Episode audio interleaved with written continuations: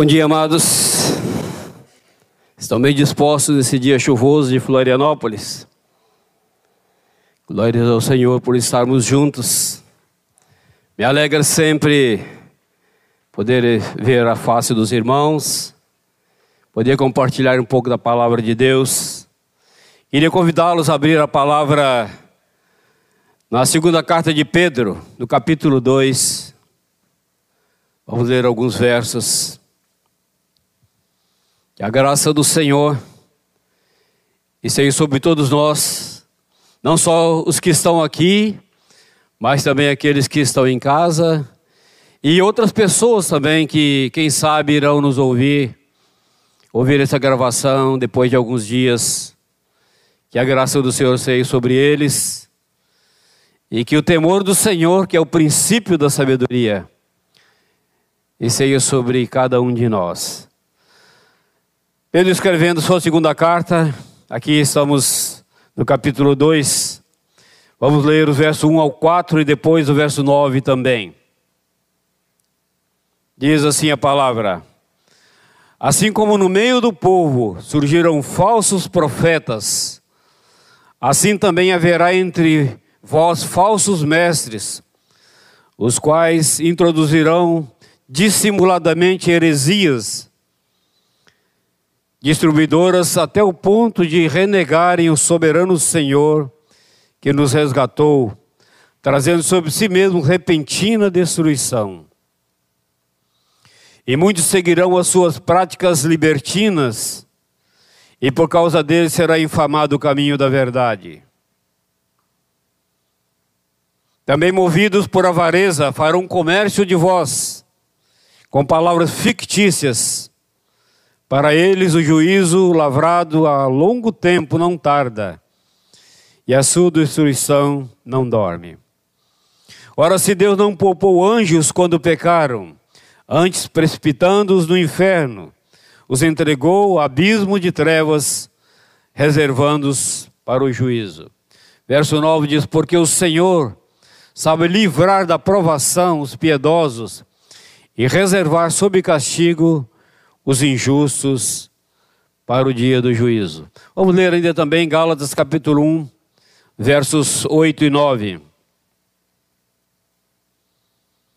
Paulo escrevendo aos Gálatas diz: Mas ainda que nós, ou mesmo um anjo vindo do céu, vos pregue evangelho que valendo do que vos temos pregado, seja maldito. Assim como já dissemos e agora repito: se alguém vos prega evangelho que vá além daquele que recebestes, seja maldito. Vamos orar, amados. Pai amado, tua palavra é viva e eficaz, e ela penetra o nosso coração, separando aquilo que é apenas da alma, dos sentimentos, separando aquilo que são informações que somos torpedeados todos os dias, daquilo que é santo, daquilo que é verdadeiro, daquilo que é puro, daquilo que é sagrado. E nós queremos clamar a Ti nesta manhã, para que isso seja uma realidade na nossa vida, começar pela minha vida, a vida daqueles que estão aqui nesta manhã, daqueles que nos ouvem também, Senhor. Nós queremos ter o nosso espírito separado de tudo aquilo que não pertence a Ti, de maneira que nosso espírito governe todo o nosso ser, nossa alma, nosso sentimento, nossas emoções, nossa vontade e tudo que somos, falamos e praticamos, Senhor. Em nome de Jesus é que oramos. Amém.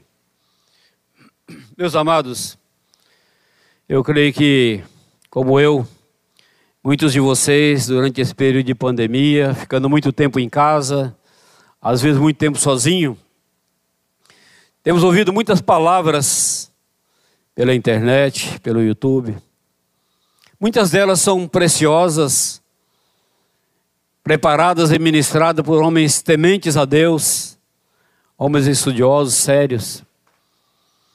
Mas também muitas delas tendenciosas e visando agradar a homens, distorcem a verdade ou misturam verdade com inverdades e trazendo confusão, trazendo problemas de fé, trazendo princípios que é, diluem a verdade do Evangelho e faz com que as pessoas é, se sintam confortavelmente numa vida displicente ou até mesmo numa vida pecaminosa. Por isso nós queremos compartilhar essa palavra nessa manhã. Tomamos esses textos que falam da importância de nós vivermos uma vida separada, fala de surgimento de heresias, de falsos profetas.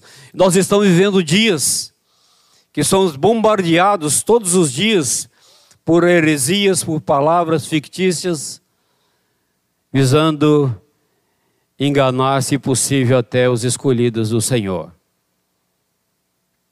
Eu quero fazer uma pergunta a vocês nessa manhã.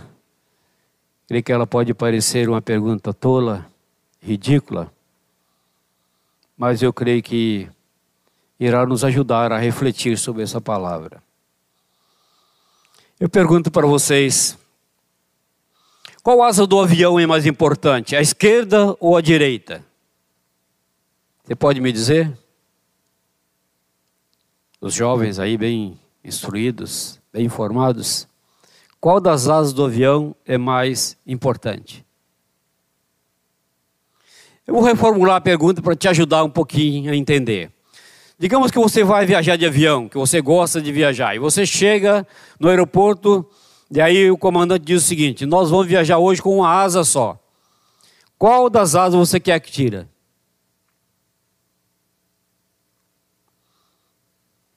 Você viajaria nesse avião? Não? Se não, por que que muitas vezes nós enxergamos nosso Deus apenas de um lado, enfatizamos apenas uma verdade do que é Deus? Nós gostamos muito das palavras que diz que Deus é amor, que Deus nos ama,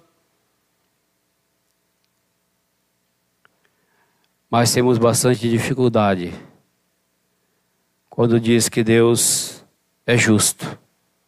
Há uma palavra em hebraico, Tsekinu, Yahvé, que diz que Deus é nossa justiça. Mas em geral nós não gostamos muito disto. Dizer que Deus é também justiça, que Deus é justo, que Ele é o reto juiz que julga tudo retamente. Nós preferimos ficar apenas com a palavra que Deus é misericordioso, que Deus é amor. Mas nós não podemos ter uma teologia com apenas um lado da verdade do que é Deus. Deus nos ama profundamente, mas Deus é reto, é justo, é o justo juiz. Se você quiser anotar isso e procurar em casa com calma, há dois textos que nos ajudam sobre isso: 1 Pedro 2, 23 e Jeremias 11, 20. Fala um pouco a respeito da retidão, da justiça de Deus. outra palavra que tem sido muito enfatizada nos nossos dias é a graça de Deus. Muitas pessoas têm falado a respeito da graça de Deus, e eu ouvi há pouco tempo é, um jovem dizendo que havia sido ministrado por um outro jovem de uma outra congregação que já não congrega mais conosco, de que não tinha problema ele estar em fornicação, ele estar em pecado, que ele já havia sido salvo e estava debaixo da graça de Deus. E hoje existem grandes pregadores que tem milhares de visualizações no YouTube, nas redes sociais, falando sobre isso, pregando uma palavra para agradar aos homens. E Paulo diz: se eu quisesse agradar a homem, então eu já não seria mais servo de Deus. E hoje nós somos bombardeados por pregadores, por homens que se dizem homens de Deus, que diz que se você está debaixo da graça, você é eleito, você é salvo, você pode continuar fornicando, adulterando, mentindo, enganando, se embriagando, se drogando, vivendo em fantasias, impurezas, lascívia, malícia, maldade, iras, contendas, maledicências. Se você está debaixo da graça, você pode continuar a praticando essas coisas. É como se assim, você está em Cristo, mas você não é uma nova criatura, não é uma nova criação. Você pode continuar vivendo como você era antes, como você era como o velho homem. Isso não tem problema. A impressão que nós temos é que a graça de Deus não é suficiente não é capaz de nos ungir, de nos capacitar, de nos revestir de poder para viver em santidade, para viver a palavra de Deus, ser um novo homem, uma nova criatura, uma nova criação de Deus. Para viver como alguém que ainda está praticando as obras das trevas, a palavra de Deus diz que nós fomos retirados, sacados do império das trevas e transportados e colocados, ou transplantados, ou enxertados em Cristo, que é o Rei dos Reis, que tem o reino da luz, onde nós devemos viver em santidade. Queridos amados, que assim como não se pode voar com apenas uma das asas do avião. Você não pode viver apenas de uma verdade da palavra de Deus e menosprezar a outra. Você não pode considerar que Deus é apenas amor e acentuar isso, visando atingir um fim, visando agradar a homens.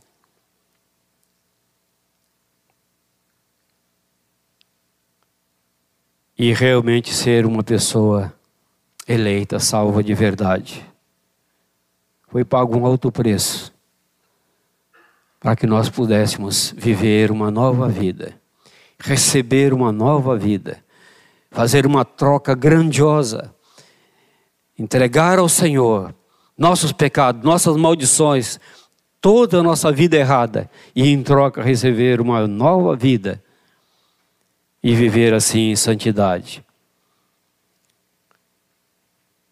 Nós podemos enfatizar verdades tão tremendas, como, por exemplo, dizer que Jesus era Deus, mas enfatizar isso de tal maneira que nós percamos de vista a verdade de que Cristo também foi homem, que ele se fez homem.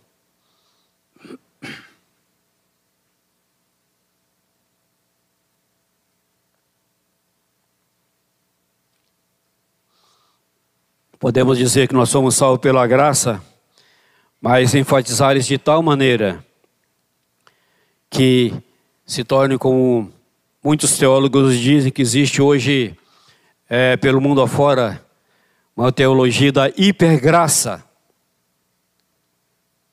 de que ela é tão poderosa e sem compromisso com uma vida de santidade, com uma vida em que passa a praticar obras dignas de Deus. Vivem praticando obras mortas. Se esquece do arrependimento, que o arrependimento é arrependimento de obras mortas. E que não há mais necessidade de viver de obras para a glória de Deus. Uma outra inverdade que tem sido pregada é que Deus é amor, que Ele não condena, que Ele não julga. Amados, isso não é verdade. Deus é amor e quer que todos sejam salvos. Mas aqueles que não vivem debaixo da graça, que não recebe a graça de Deus, não recebe de fato Jesus em seus corações, eles estão sujeitos à condenação. Algumas pessoas dizem: se Deus é amor, como é que ele manda pessoas para o inferno? Esse é outro lado. Se Deus é amor, como é que ele manda pessoas para o inferno? Deixa as pessoas sofrer e aí depois os joga no lago de fogo de enxofre. Como pode ser isso? Amados, há um tempo atrás, nosso querido Jorge Lucas, esposo da Leatrice, quando era adolescente, sofreu um acidente bastante sério. E eu cheguei no hospital para visitá-lo, ele estava com o rosto bem retalhado, que o para-brisa do carro quebrou no rosto dele. E quando chegamos lá, vimos o George, depois saímos um pouco, a, o local estava bastante aglomerado de pessoas, e encontramos no corredor uma senhora que veio falar conosco. E ela começou a nos contar uma história. E depois nos levou para ver o filho dela que estava num outro quarto. A história do filho dela era o seguinte: ele tinha uma namorada, era apaixonado por ela. Era de uma igreja aqui da cidade. Eram evangélicos. Tanto ele quanto a namorada. Mas a namorada decidiu terminar o namoro. E ele fez várias tentativas de reconquistá-la e não conseguiu. E numa manhã, quando estava havendo o culto na escola dominical, ele foi para a rua daquele templo com uma arma na cintura. E quando a, noiva dele, a namorada dele saiu, ele deu um tiro nela e a matou. E deu um tiro na cabeça para se matar também. Eu vi esse jovem como um vegetal lá e ouvi da própria mãe dele essa história. Mas por que essas coisas acontecem? Por falta de temor do Senhor. E depois, aquele sentimento egoísta, imaginando que ele era a melhor opção para aquela menina, que se ela não se casasse com ele, ela não poderia se casar com mais ninguém e que também o contrário era verdadeiro. Por isso não tinha solução. Ou ela se casava com ele, ou então morriam os dois.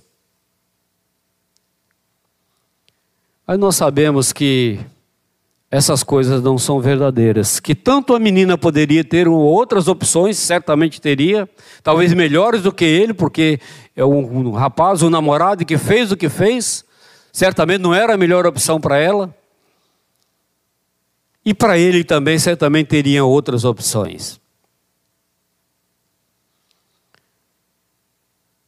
Mas Deus não é assim.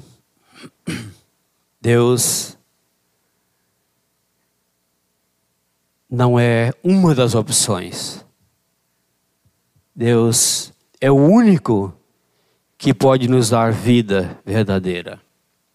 Deus não é um namorado ciumento, apaixonado que fica cego e não vê as outras alternativas. Mas Deus é a única alternativa. Quando Deus diz assim: aceite-me, ou você morrerá, você irá para o inferno, Ele não está dizendo isso por egoísmo ou falta de amor, porque é o único que pode dar vida. É mais ou menos, amados, assim como se a água pudesse falar e dissesse para o peixe: Viva em mim. E aí o peixe insistisse e não cair na água. E se ele não cair na água, ele morre. Não é que a água está sendo egoísta.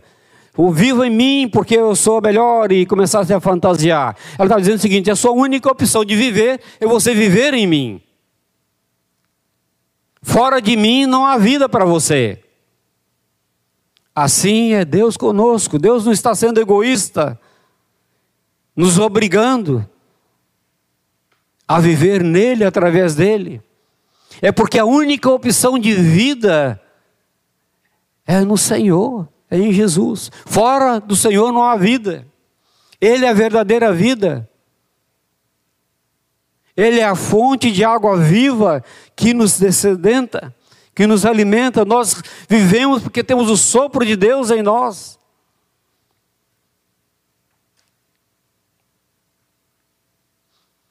Então Deus, não é Deus empurra as pessoas para ir para o inferno, é que as pessoas escolhem viver sem Ele, fora dele, independente dele, praticando as obras das trevas, as obras da carne, as obras da velha vida, da velha natureza caída, e desconsidera o sacrifício de Jesus que entregou a sua vida por nós, derramou o seu sangue por nós, para que nós recebêssemos aquela vida dele.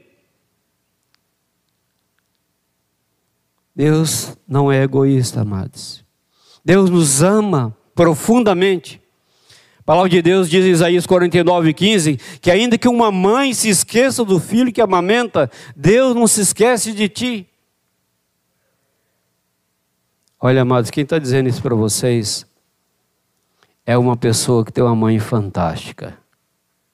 Minha mãe, mês que vem, faz 92 anos. Ela vive 24 horas no oxigênio por causa de um problema no pulmão.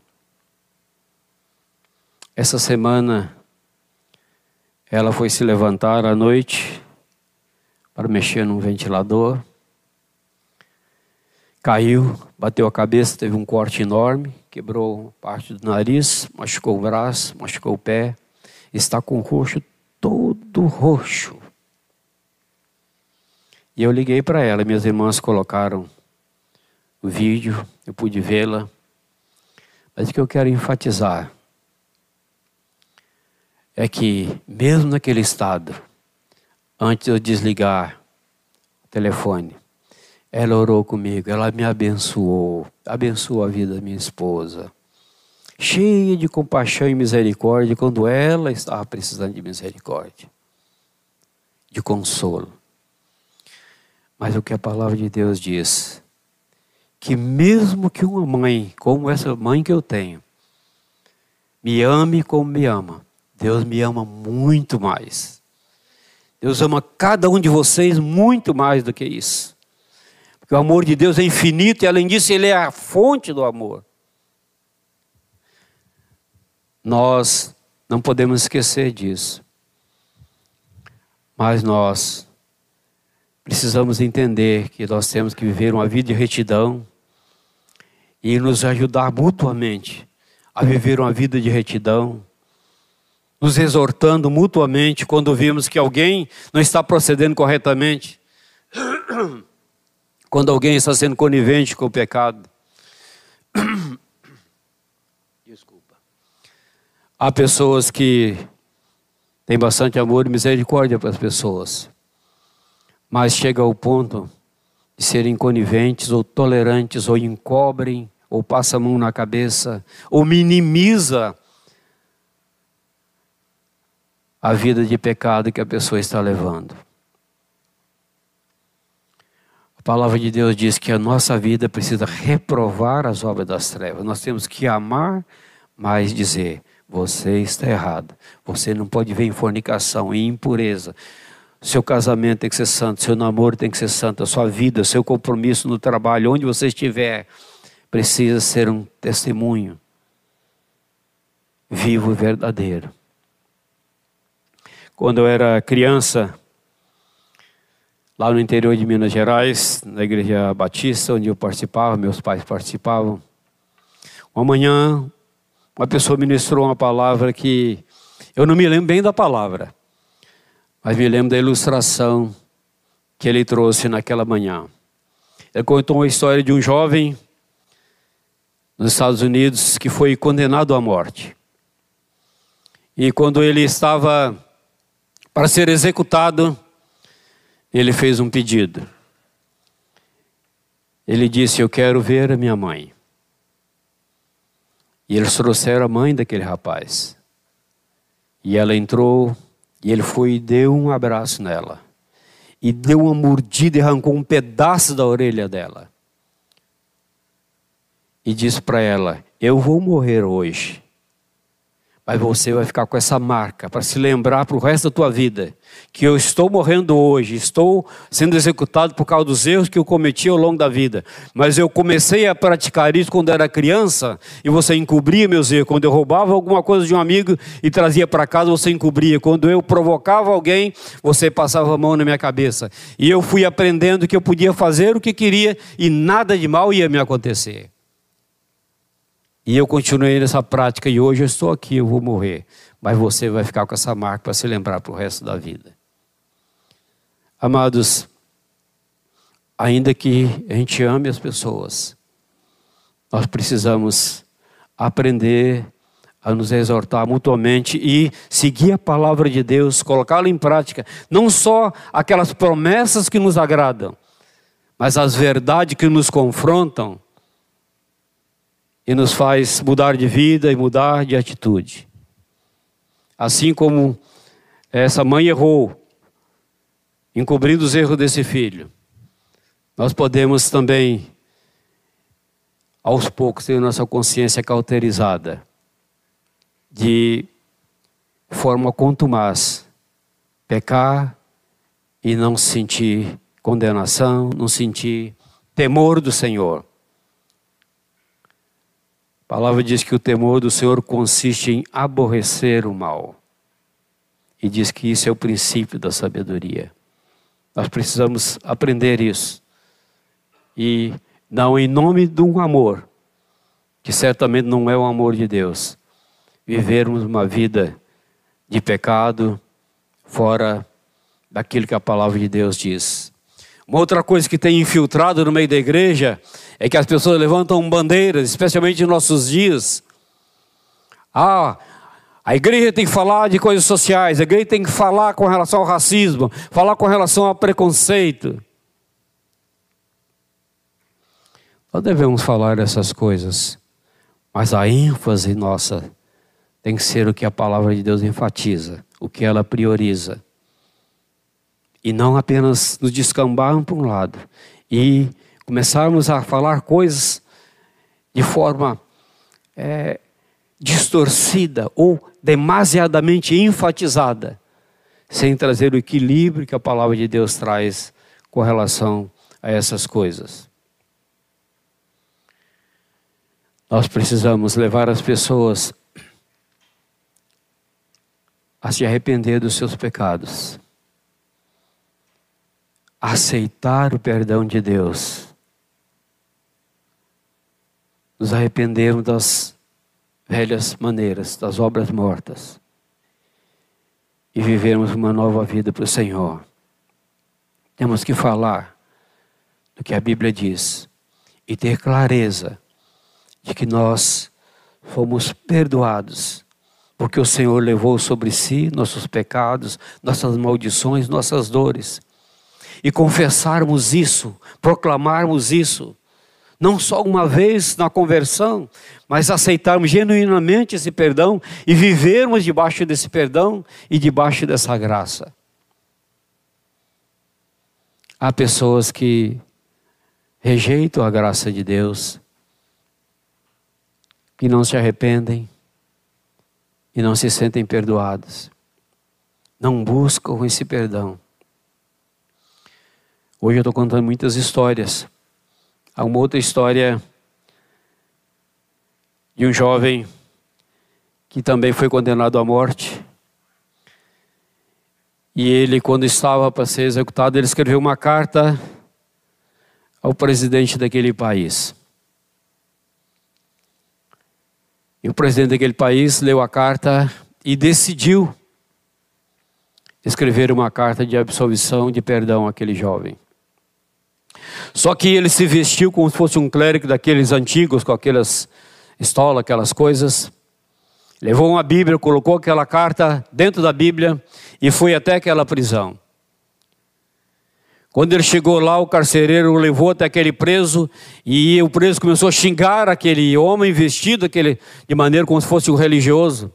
E xingar e cuspir e disse que não queria vê-lo, que se ele eh, chegasse perto dele, que ele ia bater nele. E aí aquele presidente que estava com aquela carta dentro da Bíblia foi embora. Quando ele saiu, o carcereiro disse: Você é louco, você perdeu a sua grande chance de ser absolvido, de ser liberto. Aquele homem, ele era o presidente do nosso país. Ele se vestiu como religioso e veio trazer o perdão para você. Você rejeitou aquele perdão. No dia da execução daquele jovem, ele disse: Eu vou morrer. Mas eu quero que todos saibam que eu estou morrendo não foi por causa dos erros que eu cometi, dos pecados que eu cometi. Eu vou morrer, porque eu rejeitei o perdão que tinha sido me dado. Eu quero que todos que estão me ouvindo reflitam sobre isso. Talvez você tenha até nascido numa igreja, participe de uma congregação, ou já participou de alguma congregação, de alguns cultos mas nunca realmente se sentiu perdoado porque nunca se arrependeu verdadeiramente diante de Deus. E eu quero que você faça isso nessa manhã, neste momento. Mesmo você que talvez venha ouvir essa palavra em outros momentos, que ela ficará gravada, eu quero que você preste atenção sobre isso e tome uma posição enquanto é tempo. Me lembro quando meu pai ainda era vivo, ele estava desviado. Naquela época existia, não sei se existe ainda, uma rádio cristã no Paraná, com uma filial que é chamada Rádio Marumbi. Não sei se existe ainda.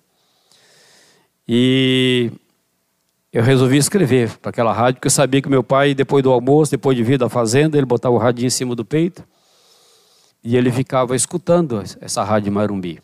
Ele estava desviado, mas ele ainda religioso, tinha sensibilidade pelo Evangelho. Eu escrevi uma carta é, pedindo que tocasse um hino. E eles tocaram um hino para ele. E esse hino diz: Meu amigo, é, hoje tu tens a escolha: vida ou morte. Qual vais aceitar? Amanhã pode ser muito tarde. Hoje Cristo te quer libertar. Eu queria que você refletisse sobre isso. Para concluir, eu gostaria de dizer que Deus não tem prazer, Ele não é um sádico, Ele não tem prazer em enviar as pessoas para o lago de fogo de enxofre. Deus não tem prazer em mandar as pessoas para o inferno. Deus não tem prazer em condenar as pessoas. Mas Ele disse: Eu enviei meu filho e ele enfrentou a cruz por sua causa, para que você não precisasse ir para o lago de fogo e enxofre. Meu filho teve que experimentar a separação, a comunhão comigo por um breve tempo, para que você não tivesse que experimentar uma separação eterna de mim. Sabe o que é pior no lago de fogo e enxofre, amados? O que é pior no inferno? é a ausência absoluta de Deus. Não há paz, não há amor, não há alegria. Nem o diabo enfrentou isso. Ele vai enfrentar, um dia ele vai ser lançado no lago de fogo e de enxofre. Mas ele sabe que a Deus ele teme e treme, só não se arrepende e não mude de atitude. Só Jesus, quando estava na cruz, você lembra o que ele disse? Ele disse em hebraico, Elohi, Elohi, lama sabachthani. Deus meu, Deus meu, por que me desamparaste? Por sua causa, por minha causa. E como Jesus estava recebendo todo o pecado de toda a humanidade sobre ele, e Deus não tem comunhão com o pecado, naquele momento houve uma separação e o véu do templo foi rasgado. Deus não tem prazer de mandar as pessoas para o inferno. Mas mesmo assim ele experimentou essa dolorosa separação para que você pudesse viver eternamente com ele. Eu quero te dizer nessa manhã que o Senhor Jesus veio a primeira vez como o Cordeiro de Deus que tira o pecado do mundo. E o que tem a ver isso com a ceia de hoje? A ceia que vamos tomar nessa manhã. O que tem a ver essa palavra com isso? Amados, Jesus virá uma segunda vez. Só que ele não virá como cordeiro, ele virá como juiz, como Senhor dos senhores, o Rei dos reis. E ele virá julgar todas as nossas obras. Aqueles que viveram para o Senhor, se arrependeram mudaram de atitude, as suas obras serão julgadas com vista a conceder galardão, níveis de galardão. E aqueles que rejeitaram a graça de Deus, rejeitaram o perdão, rejeitaram viver em Deus, suas obras serão julgadas com vistas à condenação. Mas eu disse: o que tem a ver isso com ceia? Jesus disse que quando nós celebrássemos a ceia, nós devemos lembrar da morte dele, do corpo dele partido por nós, do sangue derramado por nós. Até quando? Até que ele venha. E como ele virá? Ele virá como juiz. Nós devemos ansiar pela volta de Jesus, pela segunda vinda de Jesus, mas devemos estar cientes que ele virá como juiz. E quando participamos da ceia, devemos lembrar disso de que ele morreu por nós, para que nós tivéssemos uma nova vida, mas que ele virá como juiz. Nós devemos lembrar disso e celebrar a ceia até que ele venha. Aqui devemos nos examinar, para que nós possamos tomar a ceia dignamente, comer e beber, estender a nossa comunhão, estender e aprofundar a nossa comunhão com o Senhor e que cada vez que nós fizéssemos isso, que nós estaríamos recebendo vida, fortalecendo a nossa vida no Senhor. Porque nós fomos incluídos no testamento dele. Na aliança que ele fez conosco. Daqui a pouco vamos celebrar. Em nome de Jesus vamos ser fortalecidos. E aqueles que ainda não participam da ceia, não congregam em algum lugar, Hoje você tem escolha. Hoje você pode escolher. Hoje você será aceito. Amanhã pode ser tarde. Não sei se Jesus virá amanhã. Penso que vai mais alguns anos. Não muitos anos. Mas nós podemos ir encontrá-lo. O sopro de Deus pode ser retirado. Hoje podemos escolher, hoje podemos cear, hoje podemos ser vida no Senhor. Porque Deus nos ama, cuida de nós, é misericordioso, mas Ele é justo, é o juiz que julga tudo retamente. Precisamos pensar nisso. Nós temos uma missão, amados. Nós devemos nos preparar.